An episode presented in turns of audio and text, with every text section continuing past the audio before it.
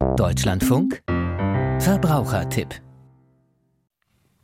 bei Arzneien, die rezeptfrei sind, haben Käufer die Wahl, diese bei ortsansässigen oder in Online-Apotheken zu erwerben. Und wer da nicht aufpasst, zahlt schnell zu viel. Ein Verbrauchertipp von Hilde Braun. Wer direkt auf der Website einer Apotheke nach einem Medikament sucht, muss im Zweifel mehr zahlen, als wenn er das Medikament über eine Suchmaschine findet in der gleichen Apotheke. Das hat die Verbraucherzentrale Hamburg bei einer Stichprobe herausgefunden. Julia Rehberg ist dort Rechtsexpertin. Im Höchstfall war es ein Preisunterschied von 66 Prozent, also 66 Prozent teurer, wenn ich direkt die Seite aufgerufen habe, als wenn ich über die Preissuchmaschine gekommen bin. Die Verbraucherzentrale Hamburg hat 20 gängige Erkältungsprodukte in 15 Online-Apotheken unter die Lupe genommen. Im Schnitt waren die Medikamente auf den Webseiten der Apotheken um 33 Prozent teurer als auf dem Umweg über ein Vergleichsportal. Die Rechte der Verbraucherinnen und Verbraucherinnen oder den Preis, den sie zahlen müssen, das richtet sich natürlich danach, was individuell vereinbart wird. Dann bei Vertragsschluss, wenn mir das Produkt zu einem höheren Preis angeboten wird und ich darüber den Kaufvertrag abschließe oder das dann bestelle, dann gilt halt auch der höhere Preis. Es gilt eben das, das, was ich mit dem Verkäufer vereinbare. Kunden sollten die Preise bei mehreren Suchmaschinen im Internet vergleichen.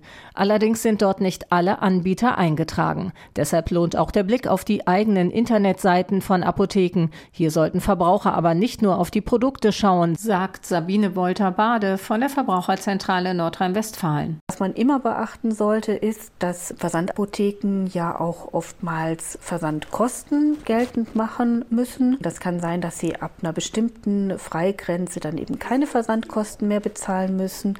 Dadurch kann das Medikament unter Umständen dann vielleicht auch was teurer kommen, als wenn sie es vor Ort in der Präsenzapotheke gekauft hätten. Und die liefert meist kostenfrei an die eigene Haustür. Und hier lässt sich auch nach Generika oder Reimporten fragen, günstigeren Medikamenten mit dem gleichen Wirkstoff. Wer doch im Netz kauft, etwa weil der Preis dort besonders günstig ist, sollte sich Zeit nehmen und die Gesamtrechnung genau überprüfen. Julia Rehberg. Die Gefahr ist natürlich, wenn ich jetzt, also auch wenn ich ein günstiges Produkt oder ein rabattiertes Produkt erstmal angeboten bekomme, dann bin ich in dem Shop, in dem Fall eben in der Apotheke und kaufe dann noch viel mehr ein, was ich vielleicht eigentlich gar nicht vorhatte. Und die weiteren Produkte, die ich dann einkaufe, sind dann natürlich nicht unbedingt günstiger. Auch in Supermärkten oder Drogerien gibt es mittlerweile viele rezeptfreie Medikamente.